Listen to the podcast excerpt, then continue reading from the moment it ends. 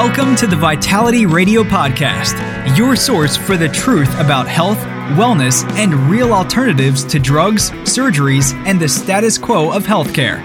Here, you'll find information that empowers you to take control of your health. But it's not just about health and wellness, it's about the politics of healthcare and protecting your health freedom. Now, here's your host, Jared St. Clair. Hello and welcome to Vitality Radio. I'm your host. My name is Jared St. Clair, and it's good to be with you once again on another episode of Vitality Radio. It is episode four today of the Vital Five that I've decided to deliver episode after episode over the last few weeks. Pretty excited about this actually. Uh, you know, for years on Vitality Radio, 10 years to be exact, I've been talking about the critical elements that I, as I see them, in terms of nutrition, what you need to have, what you should consider using as a supplement, what you can get in your diet, what you want to avoid in your diet, and so on and so forth. And I don't know, maybe six, seven years ago, I came up with this Vital Five concept. And the Vital Five concept basically being that there are five categories, we'll say, of supplements that I think pretty much everybody, or at least every adult in America, can benefit from. And those five a good multivitamin.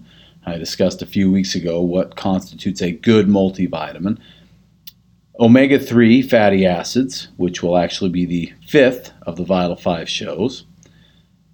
Probiotics, digestive enzymes, and minerals, specifically magnesium. Now, today is probiotics. We're going to tackle that topic, and I'll tell you, I thought about saving it for last because it's pretty complex. There's a lot to know, but man, it's important stuff.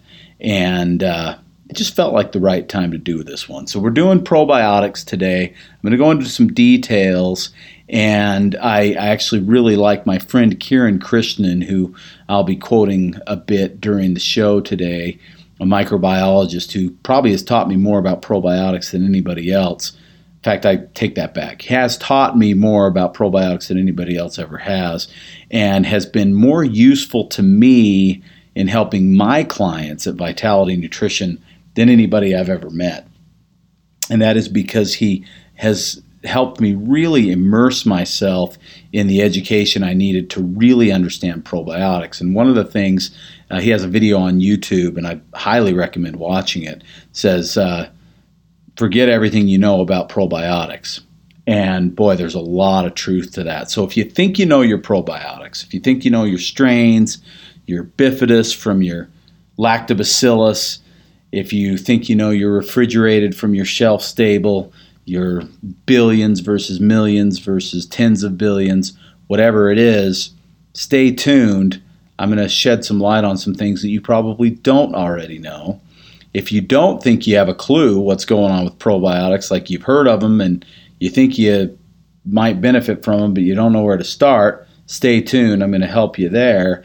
And if you just think that probiotics are useful for a few weeks after an antibiotic, think again. There's some real deep and powerful benefit to probiotics that goes way beyond what you may have ever thought. And I'll tell you, maybe my favorite thing to answer is the question about probiotics when people come into Vitality Nutrition. And I just love educating on it because to me it's this fascinating topic. And ever since I really learned the difference between the different types of probiotics that are out there, including the ones that I sell at Vitality Nutrition, I recognized just how vital this was for people, but also I started to see just how beneficial these things were. Now, you know, when I was a kid, I grew up in at Vitality Nutrition, basically. Um, back then it was called Nutrition Shop. It was in the old Five Points Mall if you're a Bountifulite or a South Davis County person. When I was a kid growing up, I remember there, there wasn't a word that I was aware of probiotics. That didn't even mean anything. When I first heard the word, I didn't even quite know what it meant. I could kind of extrapolate from you know what the the two words together, pro and biotics, were, and I could think antibiotics, right? And to some degree, that's that kind of actually makes sense. But we used to call it acidophilus. Why did we call it acidophilus? Because back in those days, there was one strain of bacteria being used, and it was Lactobacillus acidophilus. And that one strain was what people used. We used it in a liquid form. I remember it tasted kind of like uh, really tart strawberry yogurt, real thin, tart strawberry yogurt. It wasn't delicious, but it was good stuff. And I remember one of the kids, me included, ever had diarrhea or some upset stomach or whatever, mom was shoving that stuff down our throats by the tablespoon. Well, the research has come a long ways. The product variety has come a long ways. We've now discovered that there are a ton of different strains of probiotics that are critical to human nutrition. And, and when I say a ton, that might sound like an exaggeration. It's 2,000 pounds is a ton, right? But we know that there are probably a couple thousand species of bacteria that can potentially reside in the human digestive tract. Another thing that's really interesting about this whole probiotic thing that I learned that I thought was fascinating is that, you know, in terms of genes, we have about 20,000 genes in the human body, but we have literally 100 times that in bacterial genes. Uh, having to do with our probiotic uh, bacteria, the microbiome that we have. So we're actually more bacteria than we are human. It's about 60 40 in terms of actual weight. Uh, but in terms of genes, it's 100 to 1. It's, it's dramatic. And if you have an identical set of twins, they are genetically, uh, in terms of cellular genetics, they are identical. But they are not bacterially identical. And the longer they live and the different exposures they have, the more bacterially diverse they will become. But it is believed now that the bacteria is what actually dictates the difference in personality between identical twins because it can't be genetics because that stuff's the same. Kind of fascinating stuff. So, anyway, there's kind of your primer on the whole probiotic thing. But I need to do something, and that is just to get a little bit of something off my chest today. We're going to do that by jumping right into the morning rant.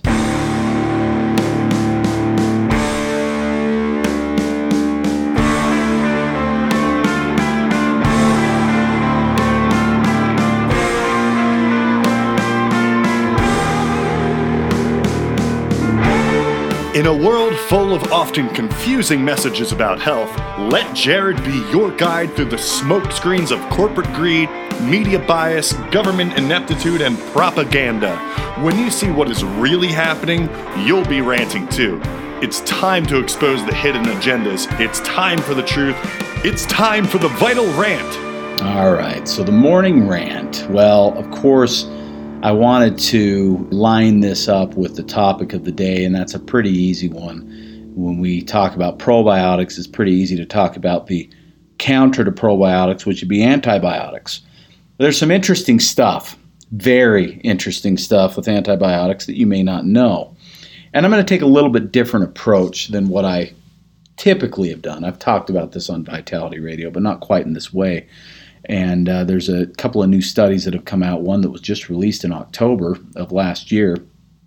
Can't believe we're in 2019. But anyway, and this uh, study was very interesting because it really shed the light on what. Well, let's see. How do I, I'm going to go backwards a little bit here. Doctors and I don't always agree on things. If you listen to Vitality Radio on any kind of regular basis, you'll know that. One thing we don't agree on is how antibiotics are prescribed. In fact, I tend to agree more with the Centers for Disease Control, another group of people I don't agree with very often, when they say that we're way over prescribing these things. In fact, they say that antibiotics are being prescribed correctly maybe 65% of the time and incorrectly 35% of the time. Now, I'm not even sure if that's accurate based on some of the research I'm seeing, but regardless, if the CDC is saying that, you know, it's like your kid. Uh, comes in and says, "Hey, Dad, I uh, yeah, I made kind of a mess," and uh, you know he's going to downplay that the level of the mess, right? And and and when you go in to look at the mess, you're going to think, well, it's you know it's not that big of a deal. Maybe there's some grape juice on the carpet or something like that. And then you walk into the next room and the entire carpet's purple, right? So we have we're always downplaying these things that make ourselves look bad and trying to sugarcoat it maybe a little bit. I wonder if the CDC is doing the same thing when they say only only a third of antibiotic prescriptions are bad prescriptions. But uh, I tend to side on uh, the side of the patient as opposed to the doctor here because well the patient's the one that's that's uh, supposed to be getting the education from the doctor i guess. I mean that's sort of how it's set up on what they might need. And of course i do vitality radio for the express purpose of helping to spread some education out there that maybe you won't hear from your doctor. But i'm going to come after you the patient if you're one of these people that falls into the category that we're going to talk about here next. So there was an article that was written uh, by Megan Knowles.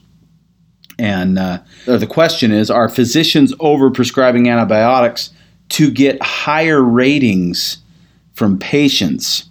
Now, you might be out there using Yelp or Google, or maybe you're uh, jumping online. And I mean, I'll tell you, I'm a review person, big time. Like, one of the greatest things about the internet ever is that you get to listen to like real people tell you how they really think about something instead of a critic or whatever else. And one of the things I love to use when I'm going to go to a movie, I like to use Rotten Tomatoes. But I pay far more attention to the tomatometer of the viewers versus the critics because my experience with critics is they don't agree with me a lot on what a good movie is. but generally speaking, if it gets 80 or 90% user uh, approval, probably a good movie in my book, more often than not. And if I'm looking at a restaurant, you know, I mean, a restaurant can look really good from the outside and be really cruddy on the inside. And more often than not, if I get some good reviews and read a little bit of that first before I go to a new restaurant, I end up with a great place. In fact, I like to leave a lot of reviews for, for different places and try and help them boost up their stuff. Uh, and I welcome reviews for Vitality Nutrition. I think this online review thing is awesome. And now you can use it for maybe the most important thing you could possibly ever use it for doctors, hospitals, uh, nursing homes, you know, you name it. And that to me is powerful because instead of just, you know, putting your finger on the marking in your little Obamacare health care booklet and saying, well, this guy's covered or this lady's covered for this particular thing. Now you can look at that person and see if they're worth their salt based on other uh, patients. Well, doctors have become aware of this apparently, and now they want to get those good ratings. So listen to this. Patients said they were most satisfied with their physician's visit when they received an antibiotic for a respiratory tract infection, whether they needed the drug or not. A study published in the Journal of American Medicine found. Now, that's the big journal in America, okay? This is coming from the Medical Association. The researchers looked at more than 8,000 appointments for these infections through a national telemedicine provider. Patients' ratings of their appointments contributed to their physicians' overall patient satisfaction scores Concern about satisfaction scores could be leading physicians to prescribe antibiotics, study author Catherine Martinez, uh, PhD, told the NPR. It is very problematic because it creates an incentive for physicians to do things that are not medically necessary in order to drive up their satisfaction ratings, Dr. Martinez said. Most telemedicine patients in the study, 66%, received antibiotics for respiratory tract infections a rate Dr. Martinez said is far too high since conditions like the common cold rarely need antibiotics. Physicians' visit reviews were significantly higher if patients got a prescription, particularly those for an antibiotic. Now, listen to these numbers because this is compelling and it's very telling, I think. In a rating out of five stars, 72% of patients gave five star ratings after visits with no prescription. 86%, 14% more, gave five stars when they received a prescription for something other than an antibiotic, and 90% gave five stars when they got a prescription for an antibiotic. The research team said it may help to exclude reviews from respiratory tract infection appointments for, from physicians' overall satisfaction ratings. Maybe, okay, that's fine. But how about we look at the two sides of this coin? According to Dr. Martinez, the incentive is too great to prescribe antibiotics during these visits. So, side one, you are the doctor. You get to choose, and you need to do the right thing by your patient. And that is, don't prescribe an antibiotic when it's not needed because it's not just for the patient's good, it's for the greater good because we're growing things that will kill us. Things like MRSA and C. diff and things like this that are man made diseases basically from the overuse of antibiotics, um, mutations that have t- taken shape that are antibiotic resistant that kill a lot of people in this country.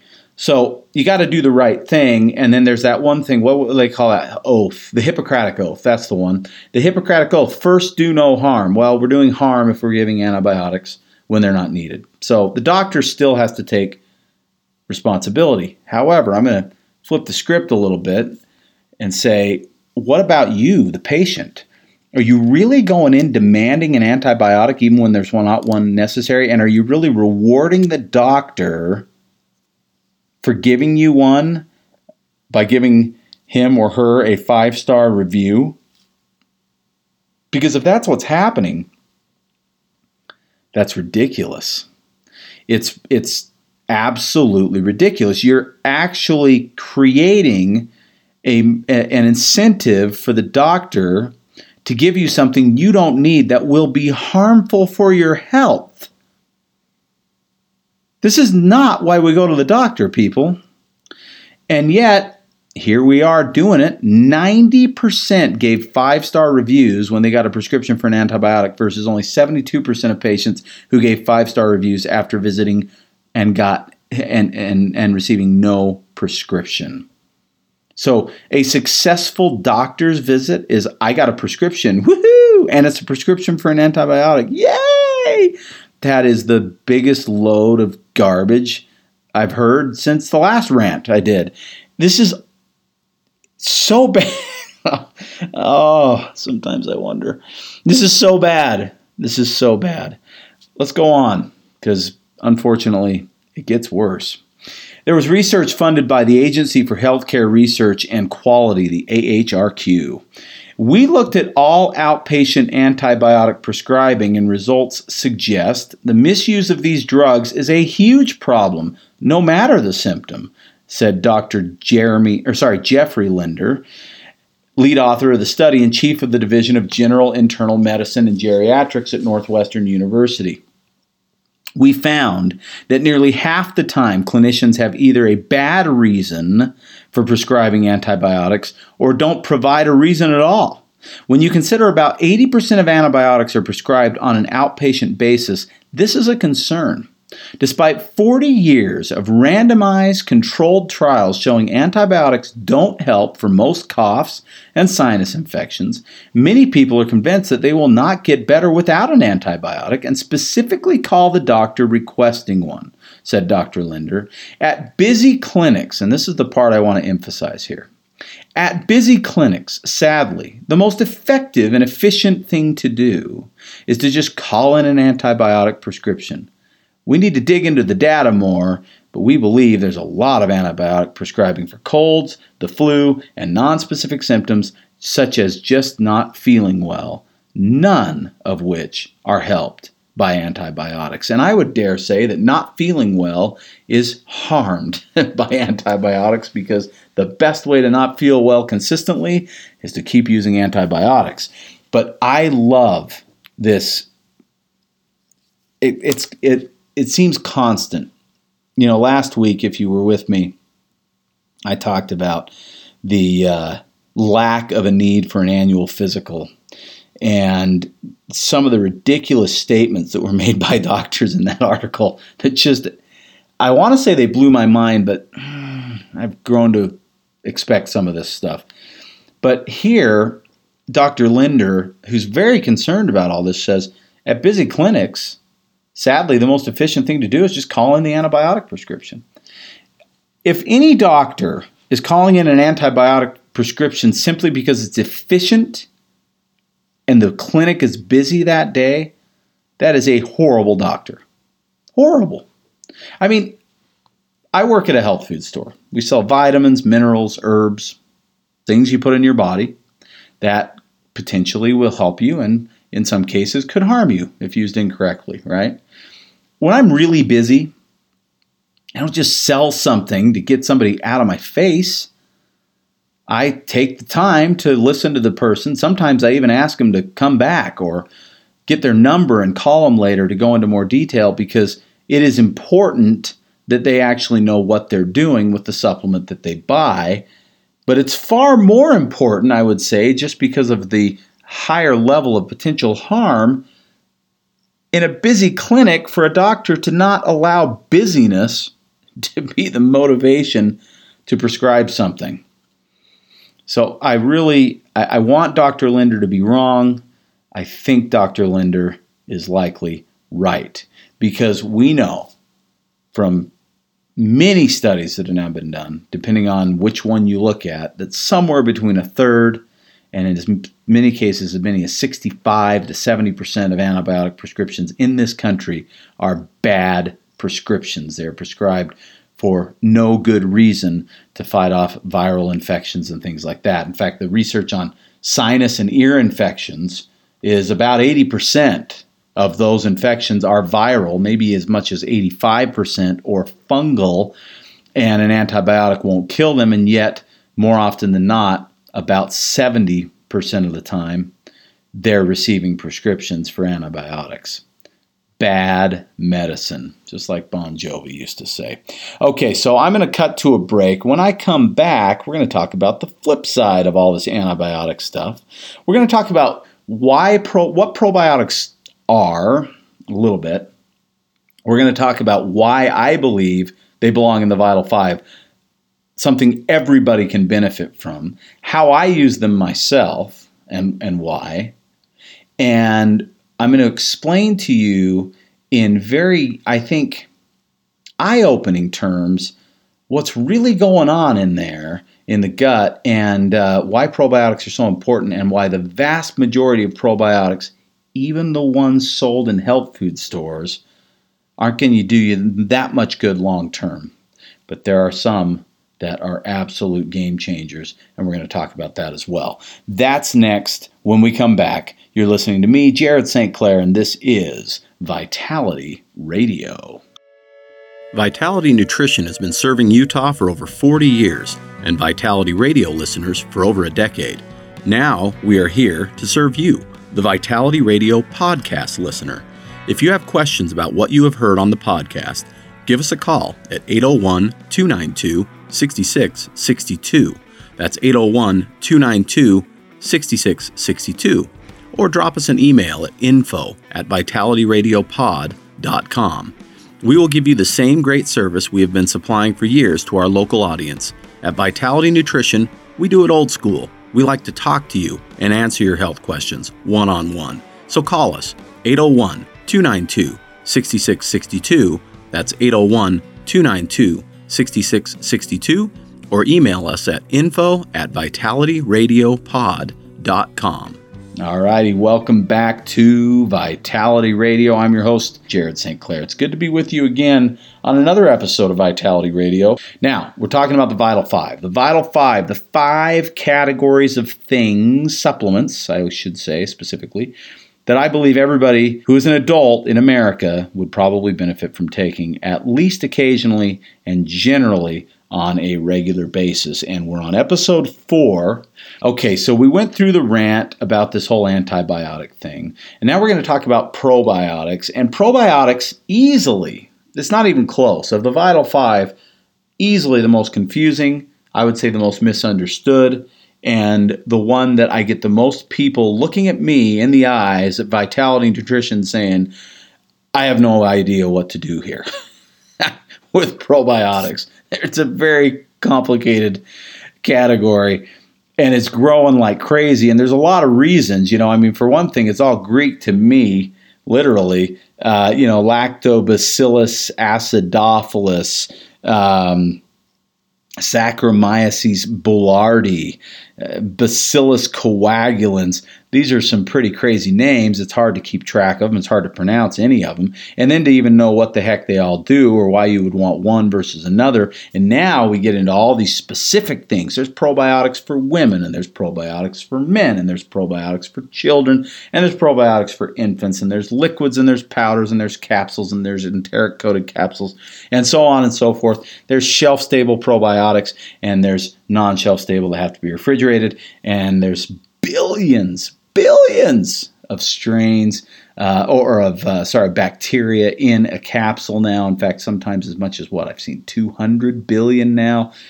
It's pretty crazy. And then you think, well, it's a potency game. Like it's like vitamin C. You get a thousand milligrams of vitamin C. A thousand milligrams of vitamin C is better than 500 milligrams of vitamin C. Well, it's got to be the same with probiotics.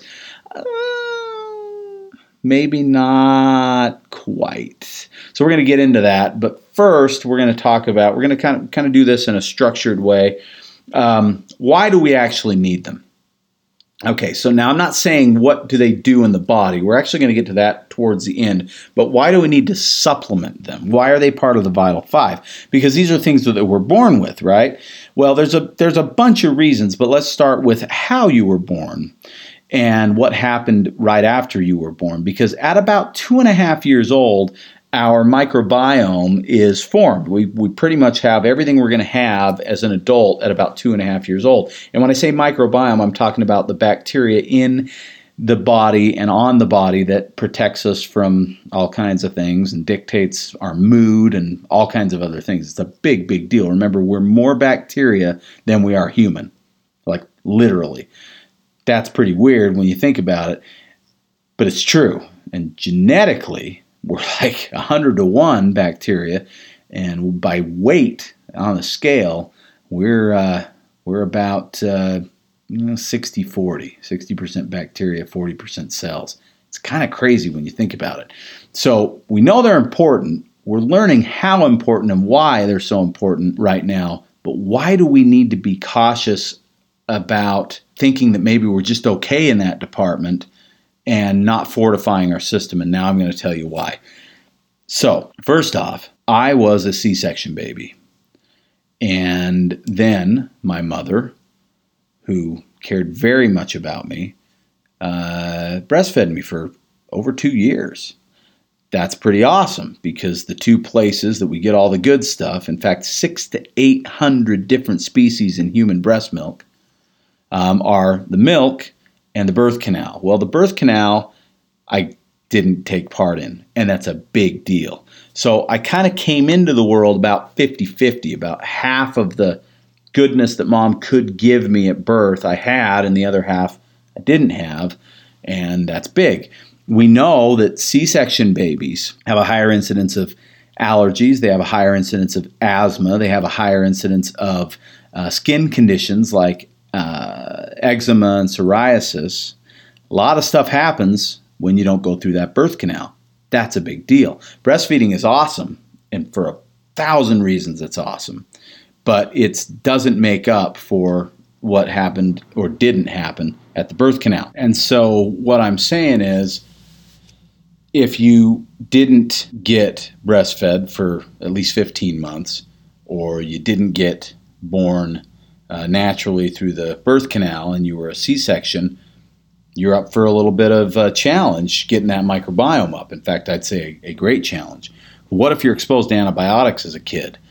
Uh, strep, ear infections, you know, sinus infections, whatever it is, and they give you antibiotics, more than one especially. Ooh, it's not good. Most of the people I talk to, and this is total, you know, anecdotal stuff here, but it just is what it is. The vast majority of people I talk to that get chronic infections, uh, that uh, have autoimmune issues, they had one or more of those issues as a kid, and they didn't ever recover. Is is my opinion. So it's a big, big deal there. So if you're in that category, you weren't born vaginally, you weren't breastfed for at least 15 months or one or the other, and you were exposed to antibiotics during the first couple of years of life, all of those are big, big, big, big, big things. Antibiotics later in life, also a big thing for sure, but those first couple of years in particular. Um, but what else? What if you're like me, breastfed for over two years, you know, born through a C section, uh, but never given an antibiotic as a kid? Nothing close. And the first antibiotic I ever had was in an adult, as an adult, and it wasn't that long ago. I've only ever had one in my life. So, do I need probiotics? Well, that's an interesting question. I, I think the answer is yes. And this is why I believe that. And this is why I do it. Because we now live in an environment where we're under such high amounts of stress from other areas, including just plain stress. Stress is huge on the human gut and it does harm the microbiome. But glyphosate, have you ever heard of it? Maybe not. You've heard of Roundup. Well, Roundup and Roundup Ready crops, genetically modified crops, are we're being dumped on literally in America by the megaton. And that is an interesting thing because Monsanto, who developed the stuff in the first place, the FDA, who says it's safe, even though many countries are banning it right now, and even though the World Health Organization says that it causes cancer. yeah, well, there's a little bit of controversy there now, isn't there? But the interesting thing about glyphosate or Roundup is that they've always said, well, it's safe for humans well, how is it safe for humans? If it, if it kills, if it's an aside, it kills living things like plants, why would it be uh, harmful to humans? Well, it's because humans don't have a shikimate system, a shikimate pathway like plants do. And plants uh, have this shikimate pathway, and that's what Roundup disturbs and disrupts and then eventually kills because of that. It's pretty awesome because if humans don't have that, it's not a big deal. But guess what? Ah, darn it. Remember what I said about us being less human and more bacteria? Yeah, human cells don't have a Shikimate pathway, but our bacteria does. Our microbiome does. And so we know, like we definitely know, it's clinically proven that glyphosate disrupts that pathway and that disrupts and kills good bacteria in the human system, and you can't avoid it. It's everywhere. You can do your best, you can avoid a lot of it by eating organic, non GMO, and so on and so forth, but you ain't getting rid of it. And so we're bathing in this stuff on a regular basis. And then we talked about the overprescription of antibiotics and what the CDC says at least a third are um, unnecessary, but it's probably more like half or maybe even more. How about it, the estimate that 70% of antibiotics produced in America are used in animals, in animal feed?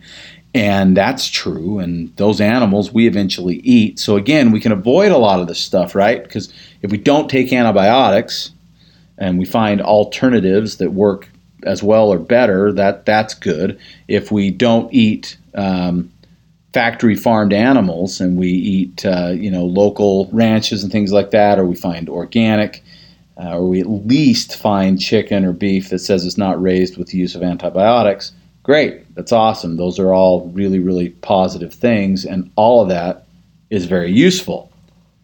But what if we uh, still live in a world that's just really really dirty and we still have a lot of stress and we still have um, these uh, these other things that we can't totally get away from? Or what if we're on other prescription drugs? Now that's an interesting question because this new study that just came out last year shows that about 25% of non-antibiotic drugs disrupt the human microbiome and cause bacteria either to die or to grow more slowly.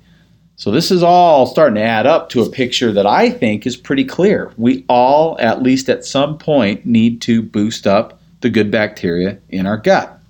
So, what do you need to know in order to make that happen correctly? To get the right bacteria in your gut, to use a supplement that actually works, what do you need to know about that? That's what I'm going to talk about when we come back. And uh, I'm going to go through it in very clear detail what, why I believe that specific probiotics work better than anything else can really literally change your microbiome in a very permanent way. And I'm going to explain why that matters and what type of health benefits you might see. That's what's coming up when we come back. You're listening to me. My name's Jared St. Clair, and this is Vitality Radio. Insurgent Sports Nutrition is a brand new sports supplement company with a unique philosophy refuse to conform. In the sports nutrition industry, one company starts something and has some success, and everyone else tends to follow their lead.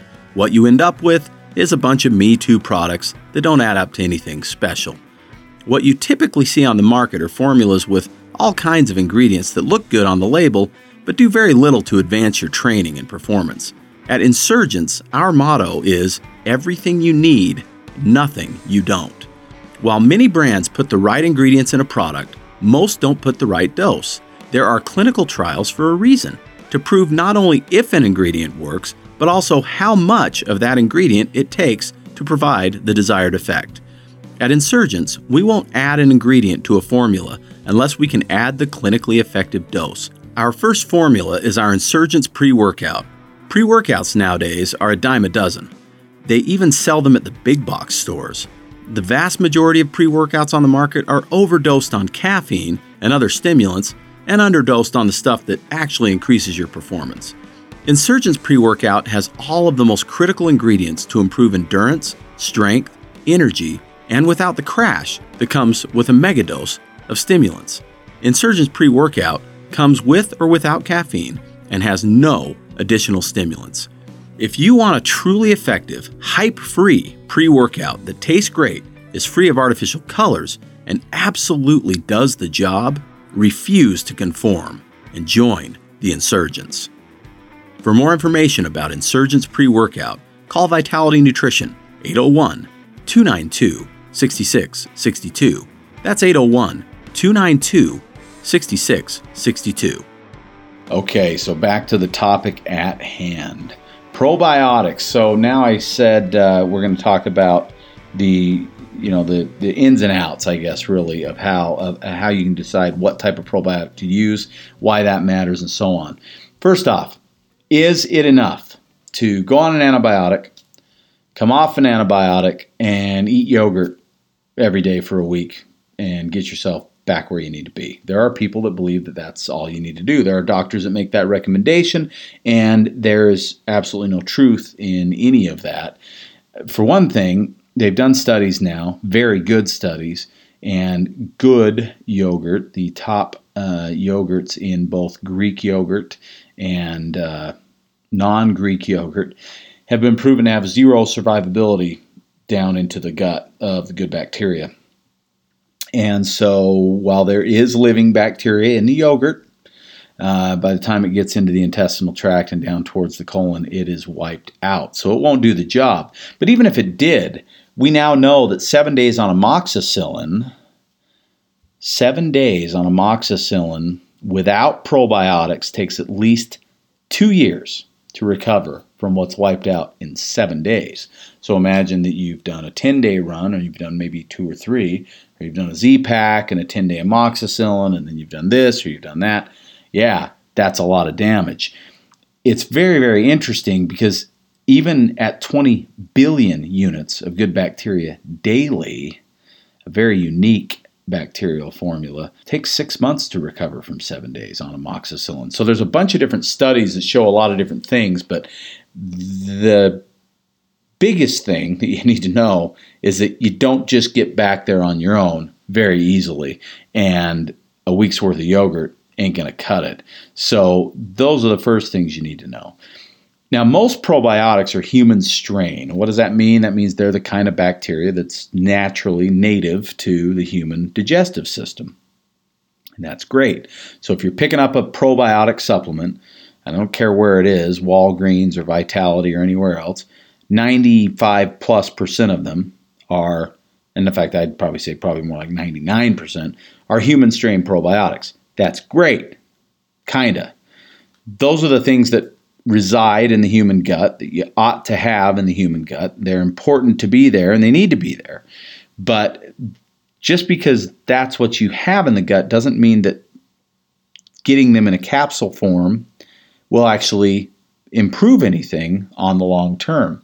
For years at Vitality, I've wondered why I give probiotics to people who have, I don't know, gas or bloating, constipation, diarrhea, irritable bowel, you name it, and they they feel better on a probiotic.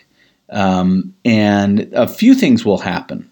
They'll feel better. They're making progress, and they're like, "Wow, this is great." And then they go off of the probiotic, and very quickly the symptoms all come back. And I thought that doesn't make any sense because the good bacteria that's in the gut is bacteria. It's a living, breathing group of organisms that grow, uh, theoretically anyway. If we're giving them bacteria, they're going to grow faster and faster. We're, we're, we're colonizing, right? We're making this stuff grow.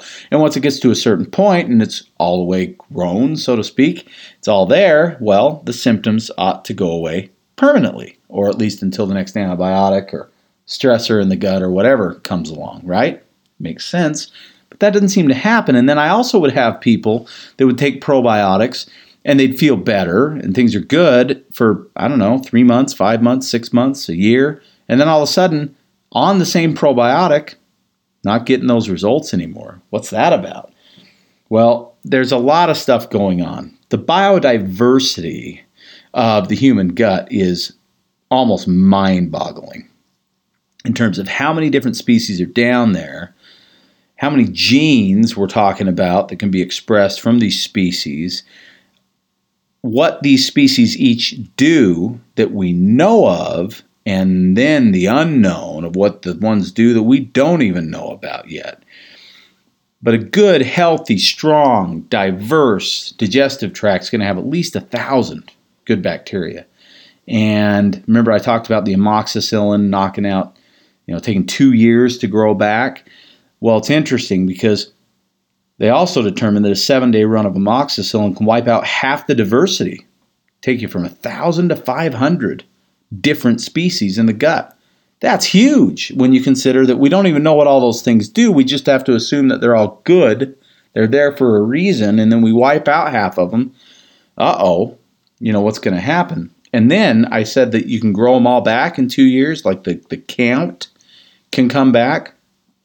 The, the diversity very rarely does. In fact, uh, my understanding is that it really never does unless you do something about it to actually get it there. And so let's say you're taking a 20 strain probiotic and you've got a thousand strains down there. You can also get what's called a monoculture, where you're growing a whole bunch of certain strains and that can actually create another imbalance. And I believe that that's part of the reason why sometimes people be on a probiotic for six months and then all of a sudden it doesn't work anymore because they've actually created a biodiversity issue where you have too much of some and not enough of others. And none of that works. And so we've had issues there. But what about just survivability too? Interestingly enough, probiotics can provide benefit all the way down the line, the intestinal tract, but where they colonize and where they actually grow and really create true benefit long term is in the colon. And that's a long road. I mean, literally a long road.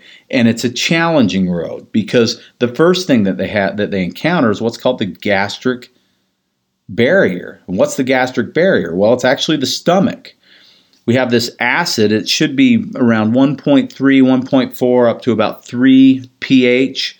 Optimally, it's down in that 1 to 2 range. And that acid is awesome because it wipes out a lot of stuff that could otherwise get in the intestinal tract and cause a lot of problems for us, but it could also wipe out the good bacteria that's supposed to get in. And that stinks when you're taking a probiotic capsule. So they did a study of the most common 34 bacteria found in probiotic capsules in America. And this is a meta analysis of a bunch of different studies that was done. And at a pH of 1, which is very acidic stomach, more what younger people have, teenagers and things like that, all 34 were gone, dead, before they got out of the stomach. At a pH of 3, 18 of 34 survived. So over half, that's pretty good. Except that means that the average probiotic out there, about half of those guys still aren't going to get through the stomach at all. But the 18 that did come through were diminished substantially. A high percentage were wiped out, but there were still survivors. And then when they put them through colonic conditions, meaning you know getting them all the way from the the stomach to the intestinal tract and all the way down to the colon, only four of 34 survived, and at very diminished quantities. And then you can enteric coat a probiotic, which is to put a capsule or put a coating on the capsule and help prevent it breaking down in the high acid environment, and that's fine, kinda because then it depends on what kind of shape your intestinal tract is in and whether or not it can break down the pill. So there's a lot of things going on that are pretty preventative. If you've never heard of a fecal transplant, you ought to look that one up. Don't look for pictures, it's probably gross. But if you want to look at a fecal transplant and what that does, what they're doing is they're taking, you know, basically feces from a healthy human and putting it into an unhealthy human, and it can save your life if you're really, really sick with something like C. diff or SIBO or something like that. Because what you're instantly doing is you're bypassing all that and going straight into the colon, and boom, all of a sudden you've got all that good bacteria in there. But there's an easier way to do it, a less costly way, and uh, I'm going to talk about that as well. So, what they've determined in the research and what I discovered about eight years ago that blew my mind was a probiotic type called a Bacillus endospore. Now, Bacillus endospores are not native to the human digestive system, but most of us at any given time have them in there because we breathe them in, we eat them in, we get them uh, from all kinds of different things because they're all over the place. They're in rocks and dirt and all that kind of stuff and and they you know they get on our food and they get in our mouths and they get in the air and they get in our mouths and our noses and we get them in and and then what's amazing about them is they can survive just about anything.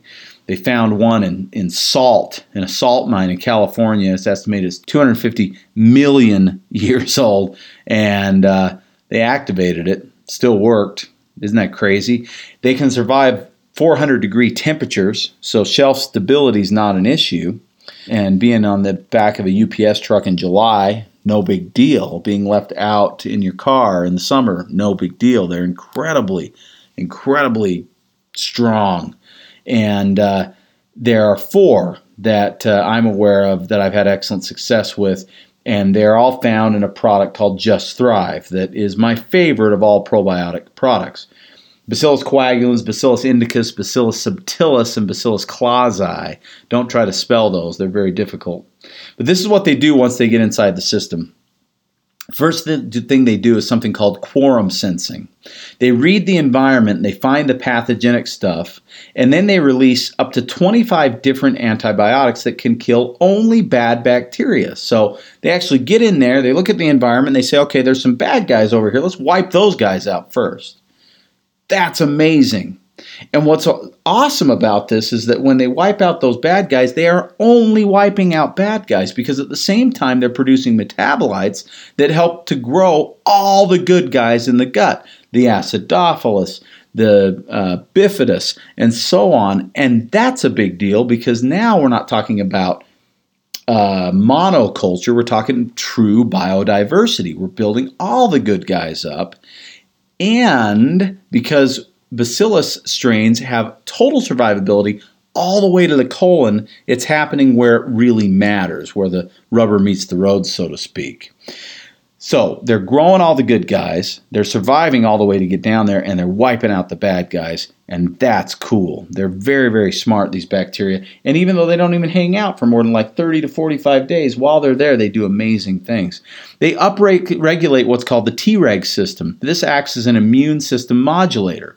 It's called immune tutoring. Uh, autoimmune disease, where the immune system's kind of stuck on, it's attacking all the time.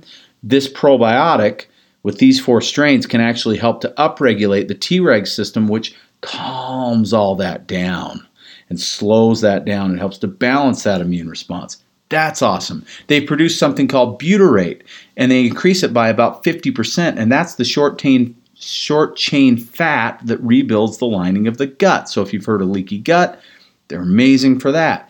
Endotoxin analysis. Now this is crazy. A study that was done on 100 college kids measured for endotoxins. Endotoxins specific to the gut that should never be in the blood unless the gut is leaking into the blood.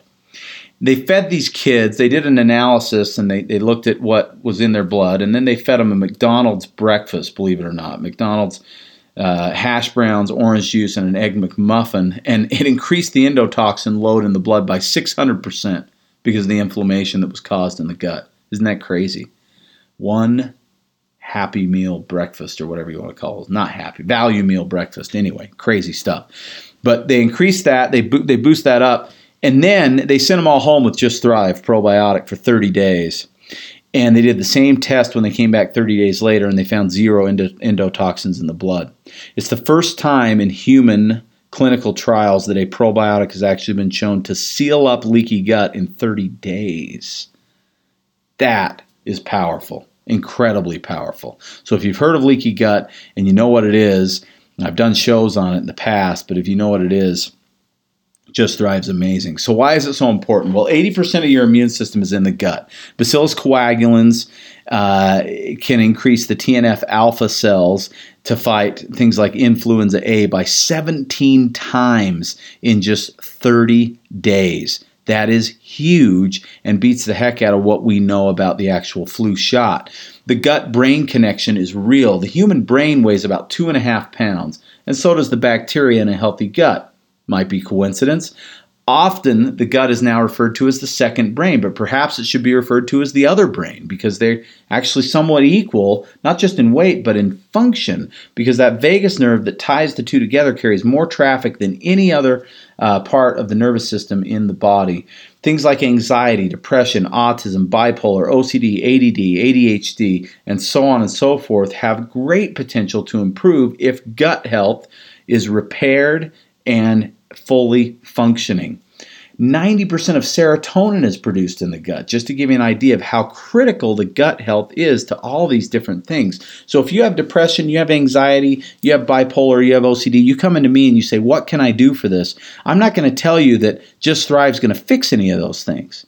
But what I am going to tell you is you better start in your gut because if you hope to fix any of those things, if you hope to find balance and really restore your system, that's where you have to start. And Just Thrive is where I start people and I see awesome results. Skin health, my very first line of defense against eczema, acne, and quite literally just about any other skin condition, but especially acne, and especially I love it with teenage acne, is Just Thrive, along with something called EstroSense, which can actually block the uh, excess of estrogen that screws up the endocrine system signaling. And wow, if I had excellent results with skin health, especially acne.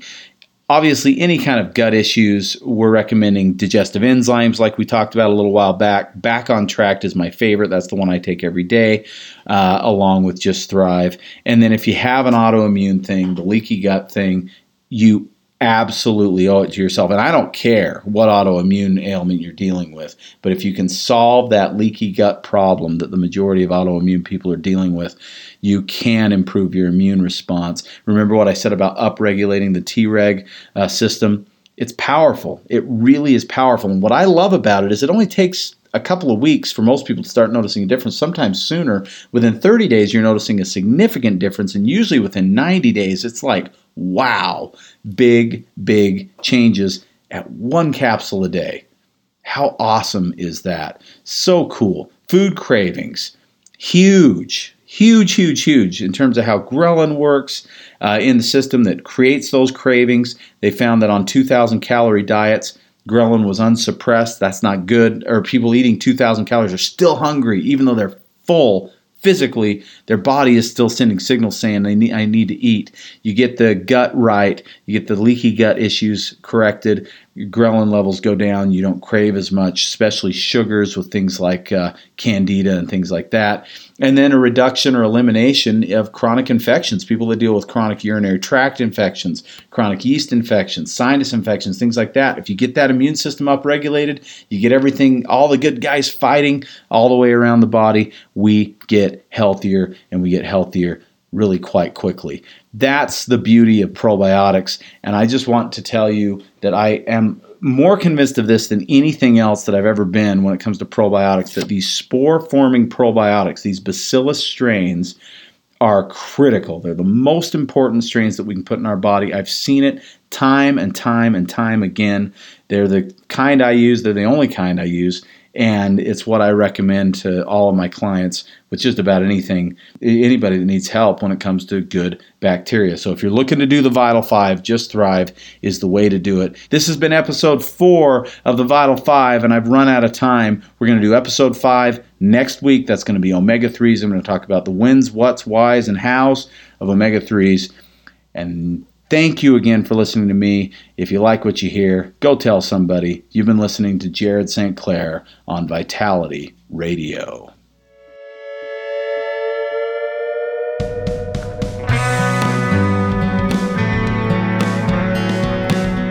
You've been listening to the Vitality Radio Podcast. Enjoy your week. In the meantime, Jared will be feverishly searching for the latest nutrition info to educate you on and wading into mounds of propaganda to help steer you through it. Vitality Radio is researched and written by Jared St. Clair, produced by Elizabeth Joy Wyndham, with very limited help from Jared. Our awesome music is by Brian Bob Young. Support Vitality Radio by subscribing and giving us a five star review on Apple Podcasts, YouTube, or your favorite podcast source. Don't forget to follow us at Vitality Radio on Instagram, Twitter, and Facebook. Please let us know your thoughts about this episode by using the hashtag Vitality Radio Podcast. And if you like what you hear, go tell somebody with a share, a screenshot, or an airdrop. Thank you. Hello, everyone. I hope you enjoyed this week's episode of Vitality Radio. Just a reminder that this podcast is for educational purposes only. This podcast has not been evaluated by the FDA. This podcast is provided with the understanding that the information shared is not intended to diagnose, treat, cure, or prevent any disease. This podcast is not a substitute for professional care by a medical professional. Thank you.